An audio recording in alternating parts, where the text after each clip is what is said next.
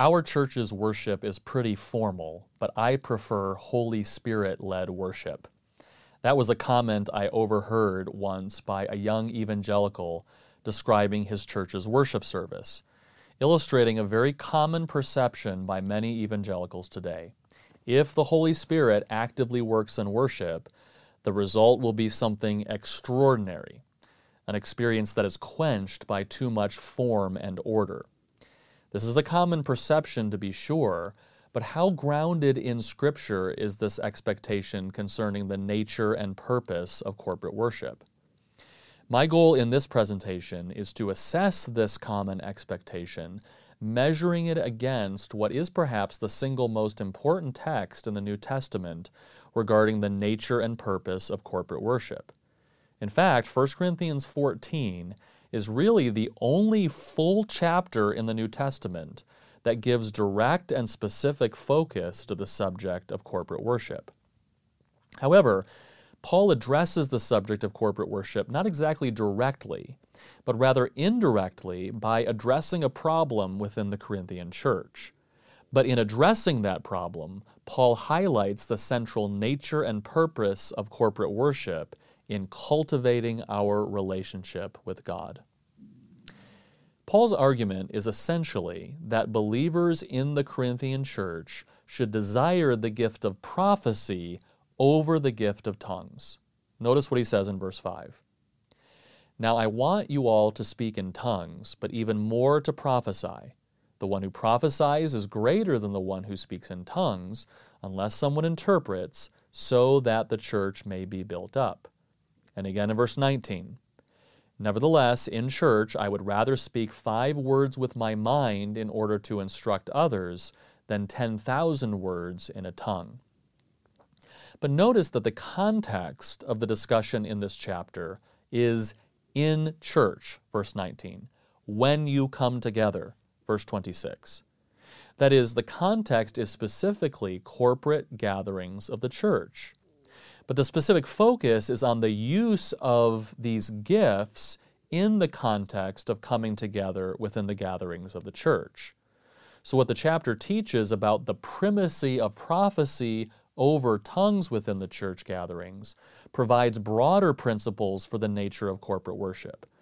In other words, the reasons Paul gives for why Corinthian believers should desire prophecy over tongues in corporate worship help us to understand better the nature and purpose of corporate worship. But in order to do that, we need to grasp what exactly these gifts were. First, what is prophecy? To prophesy is to speak the very words of God. Sometimes those words are predictive, more often, those words are instructive or exhortative. But no matter the content, prophecy is the delivery of direct divine revelation to the degree that one who prophesies can always unequivocally say, Thus says the Lord. The gift of tongues is the ability to speak in known languages that the speaker himself does not know. And the content of the speech, like we see in Acts chapter 2, is important for our purposes as well. Acts 2:11 tells us that the disciples were speaking the mighty works of God. This is speech that brought praise to God, and it was speech in known languages, but languages that the speakers themselves had never learned. The purpose of that gift was as a sign to the Jews that God was shifting his focus away from them for a time and toward the Gentile nations. Now, there is, of course, debate over whether these gifts of tongues and prophecy continue today or whether they have ceased. Although I won't be able to offer a complete defense in this presentation, I'll just note that the historically held view through the entirety of the church's history until the 19th century has been that these spiritual gifts have ceased. But this understanding of the gifts in Corinth sheds light on why Paul would tell the Corinthian believers to prefer prophecy over tongues. Remember, Paul is specifically focusing on corporate worship, and therefore his insistence that tongues is less desirable than prophecy reveals to us some very important principles about the nature of corporate worship. So again, Paul's central argument, in at least the first half of 1 Corinthians 14, is that for corporate worship, the gift of prophecy, divine revelation from God, is more desirable than the gift of tongues, a sign meant for unbelievers in the form of speaking praise to God in a known language, but one not known by anyone in the congregation. This very central argument implies some key principles about the nature and purpose of corporate worship. First, corporate worship is corporate worship, not individual worship. This is the essential difference between tongues and prophecy. Tongues is individual expression toward God, while prophecy has corporate benefit. Notice how Paul describes the purpose of tongues in verse 2. For one who speaks in a tongue speaks not to men, but to God for no one understands him, but he utters mysteries in the Spirit. We see this in the book of Acts. The content of tongues was praise toward God. Now, in the case of Pentecost, there were people from various nations present who could understand the specific dialects. But if someone spoke in another dialect within a corporate worship service in the church at Corinth, no one in the congregation would have been able to understand what was being said. Instead, verse 4, the one who speaks in a tongue builds up himself, but the one who prophesies builds up the church. The whole rest of the section highlights the personal and individual nature of the gift of tongues. If someone speaks in a language that no one else in the congregation knows, he might bring individual praise to God, and he might have a legitimate individual experience with God that builds up himself, but he is of no benefit to the congregation as a whole. That would be like if someone came into a church service and started praising the Lord in Russian. That person might genuinely be worshiping the Lord, but it would be individual worship, not corporate worship. Paul is emphasizing the importance of the corporate nature of a church service in 1 Corinthians 14. Prophecy, on the other hand, is a gift that edifies the entire congregation. Paul states this clearly in verse 3. On the other hand, the one who prophesies speaks to people for their upbuilding and encouragement and consolation. And again in verse 4, the one who speaks in a tongue builds up himself, but the one who prophesies builds up the church. When the revelation of God is clearly proclaimed to God's people in words that they can understand, that builds up the church, which emphasizes the importance of recognizing the corporate nature of public worship. This is not to say that individual expression is always inappropriate. As Paul says in verse 5, if there is an interpreter, then tongue speaking can be edifying to all. In other words, if there is individual expression in corporate worship, it must be such that it has corporate benefit. Paul's emphasis here runs contrary to a common way of thinking that has become prevalent in evangelicalism today, even among those who have, in a sense, recovered a God centered focus to corporate worship, in which the purpose of the worship service is assumed to be for individuals to have a personal experience with God. Individual praise to God and self edification are good, but when we gather as the church, our focus should be corporate, not individual. When you come to corporate worship, are you just expecting to have an individual experience with God, or are you concerned about the whole body? Corporate worship is not a time to close your eyes and simply focus on God alone. Corporate worship is the time to open your eyes, look around you, and join with the whole body in worshiping the Lord. Second, corporate worship is for believers, not unbelievers. Notice what Paul says in verse 22. Thus, tongues are a sign not for believers, but for unbelievers, while prophecy is a sign not for unbelievers, but for believers. As we see in the book of Acts, God gave the sign of tongues in order to help first unbelieving Jews, then unbelieving Gentiles within Israel, and then Gentiles outside Israel recognize that anyone who believes in the name of the Lord will be saved. But the purpose of corporate gatherings of the church is not primarily to bring unbelievers to faith in Christ. Corporate worship is first and foremost a gathering of Christians, which is another reason that Paul emphasizes the superiority of prophecy, a gift for the benefit of believers, over tongues in corporate worship. This is not at all to downplay the importance of evangelism for the church. Certainly, part of what it means to fulfill the Great Commission is to preach the gospel to every living creature. But evangelism should happen primarily as we go out into the world. When we gather as the church, we are gathering as believers. Now, we should absolutely welcome unbelievers into our churches. But we must always remember that a church service is not primarily for them, it is for believers. We really shouldn't expect unbelievers to feel at home or comfortable in corporate worship. It's natural for them to feel out of place. But we should always pray with Paul that if an unbeliever does come into our service, as he says in verse 24, but if all prophesy, and an unbeliever or outsider enters, he is convicted by all, he is called to account by all. The secrets of his heart are disclosed, and so, falling on his face, he will worship God and declare that God is really among you. That won't happen by designing our services to attract unbelievers or make them feel comfortable. It only happens when church services are designed for believers to worship the Lord. Third, Paul's discussion of tongues and prophecy in 1 Corinthians 14 helps us to understand that the purpose of corporate worship gatherings is edification, not merely expression. We should certainly be expressing worship toward God in a church service, but Paul's discussion in 1 Corinthians 14 reveals that expression is not the primary purpose of a corporate worship service.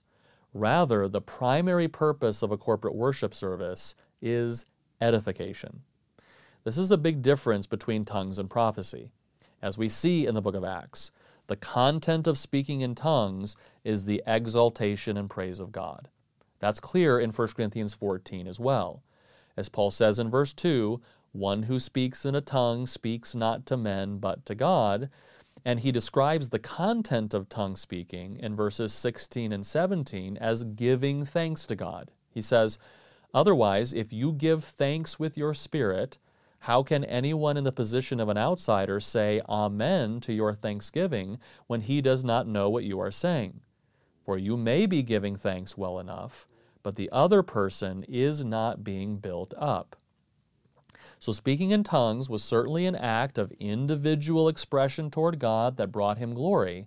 And yet, Paul indicates that in corporate worship, we should be primarily concerned about corporate edification rather than only corporate expression. Just survey briefly with me through the chapter and notice how much emphasis there is upon the edification of the whole congregation in corporate worship. For instance, verse 3, he says, The one who prophesies speaks to people for their upbuilding and encouragement and consolation. Verse 4, he says, The one who prophesies builds up the church.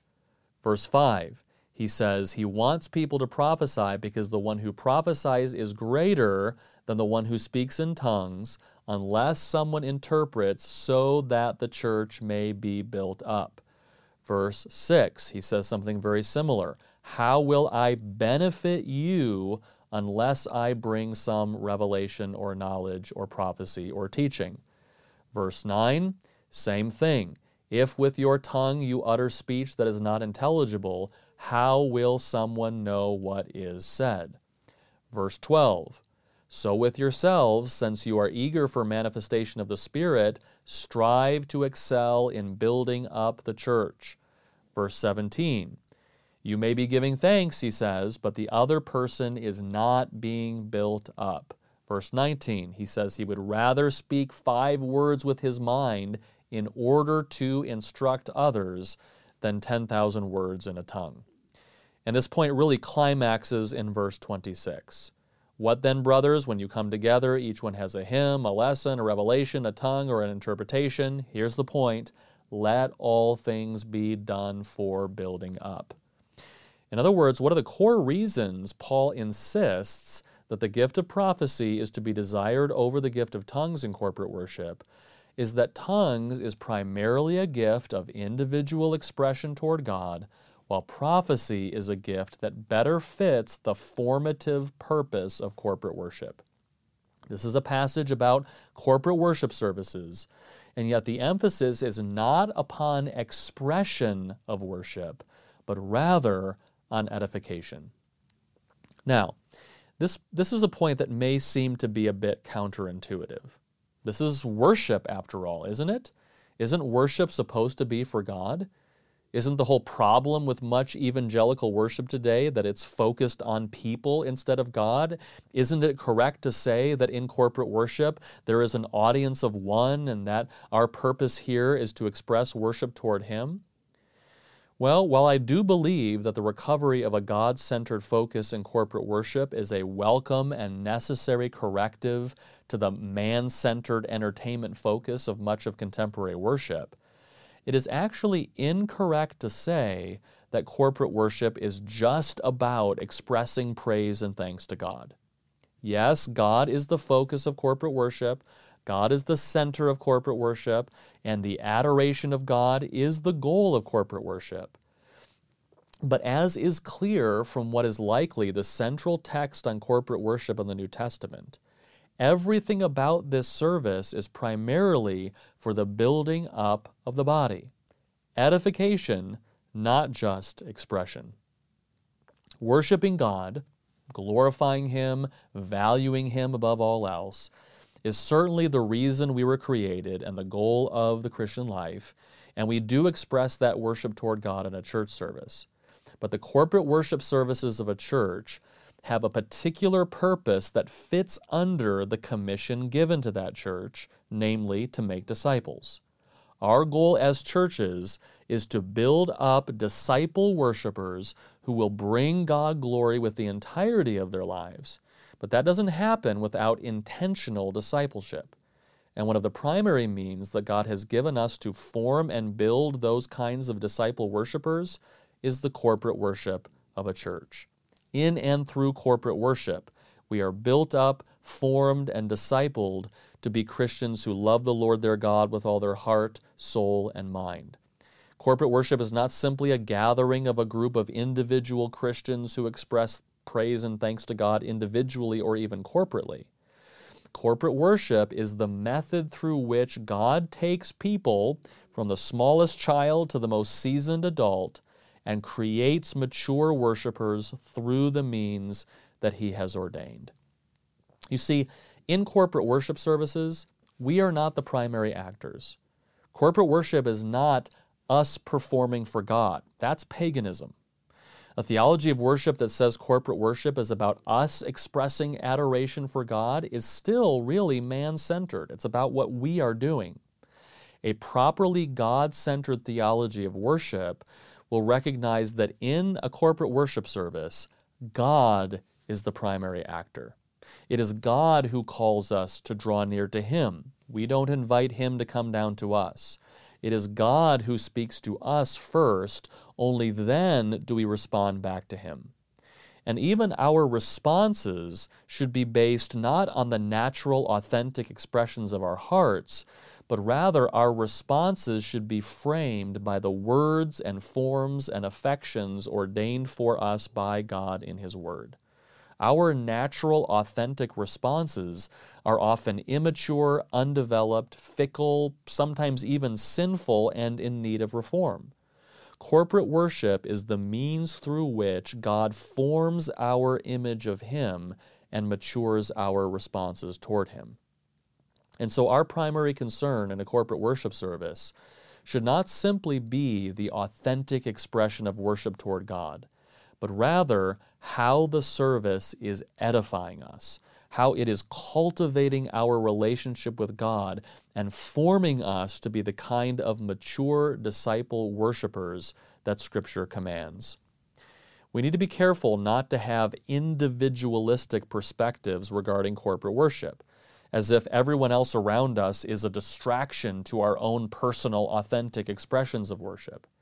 No, in corporate worship, we should be concerned about the corporate edification of every individual in the congregation as our singing, prayers, scripture readings, confession, praise, the sermon, communion, everything molds and shapes us into the kinds of people who will worship God each and every day of the week.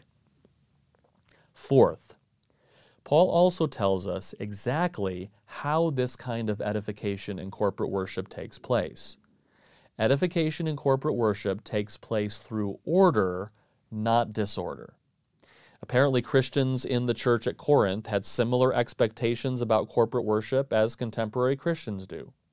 True worship will be spontaneous, and too much structure stifles the Holy Spirit.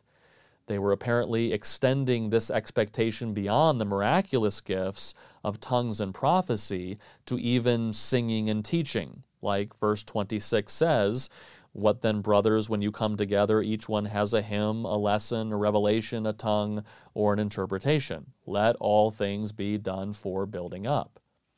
But Paul is emphatic in verse 33 For God is not a God of confusion in other words, disorder, but of peace.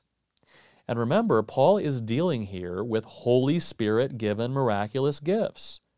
Yet, even in that context, Paul insists that confusion and disorder are evidence that the Holy Spirit is not working. Arguing from the greater to the lesser, if the Holy Spirit works in corporate worship through order, even when he gives miraculous gifts, Certainly his work is orderly once those gifts have ceased. It is a God of peace who is at work in corporate worship. And so, on this basis, Paul provides clear principles for order in a worship service, fully consistent with the Holy Spirit's giving of miraculous gifts. Only two or at most three people may speak in tongues in any given service, and each in turn. Verse 27. If there is no one to interpret the tongues, let each of them keep silent. Verse 28. Only two or three prophets should speak. Others should weigh what is said, verse 29, and they should do so one at a time, verse 30. Far from expecting the Holy Spirit to sweep through the congregation, causing worshippers to be overcome with his presence, the spirit of the prophets are subject to the prophets, verse 32 far from quenching the Holy Spirit, order within corporate worship is exactly how the Holy Spirit works, desiring that all may learn and all be encouraged. Verse 31. Thus, in corporate worship, exactly because of how the Holy Spirit of God works, and the purpose of corporate worship to form disciple worshipers who will properly bring God glory, all things should be done decently and in order. Verse 40. Structure and order within a worship service does not stifle the Holy Spirit's work. He works through structure and order. Structure and order within corporate worship does not hinder our relationship with God, it builds our relationship with God. It is through structure and order that the Holy Spirit sanctifies us, edifies us, and forms us into worshipers of God. The preceding two principles lead then to an important additional implication. Corporate worship should be biblically regulated, not unregulated. In other words, if corporate worship is God's work upon us to make us into mature Christians, then we must be sure to use those means that He has prescribed in His Word to do so. Paul stresses the importance of biblical authority in the context of corporate worship in verses 36 through 38. Or was it from you that the Word of God came? Or are you the only ones it has reached? If anyone thinks that he is a prophet or spiritual, he should acknowledge that the things I am writing to you are a command of the Lord. If anyone does not recognize this, he is not recognized. Paul was inscripturating direct revelation from the Lord here. Carried along by the Holy Spirit, Paul was contributing to that prophetic word more fully confirmed. 2 Peter 1:19. The written word of God, which always carries the final authority. Paul highlights this as well in the fact that prophecy given in a corporate worship service had to be tested, a standard that was exactly the same for prophecy in the Old Testament. The written word of God is always the final authority. And so, if our corporate worship is going to properly form our relationship with God, then we must make sure that the elements of our worship come from the Word of God, the content of our worship elements must be regulated by the Word of God, the forms of our worship should be regulated by the Word of God, and the order of our worship should be regulated by the Word of God. And so, through an argument mostly about the priority of prophecy over tongues in corporate worship, Paul gives us important principles for corporate worship that still apply even though both of those gifts have ceased. In our corporate worship services, God has given us the primary way to cultivate daily relationship with Him, which is our primary responsibility. But in order for our corporate worship services to accomplish the goal for which God designed them, we must make sure that our corporate worship services follow the central principles that Paul provides in 1 Corinthians 14. Corporate worship is corporate worship, not individual worship. Corporate worship is for believers, not unbelievers. Corporate worship has the primary purpose of edification, not merely expression. Corporate worship accomplishes edification through order, not disorder and corporate worship should be biblically regulated, not unregulated. And if we do follow these principles as we approach our corporate worship services in our churches, then our relationship with God will be properly formed and shaped according to His designs in His Word. This must be our first priority as churches, because our relationship with God is our first priority as Christians.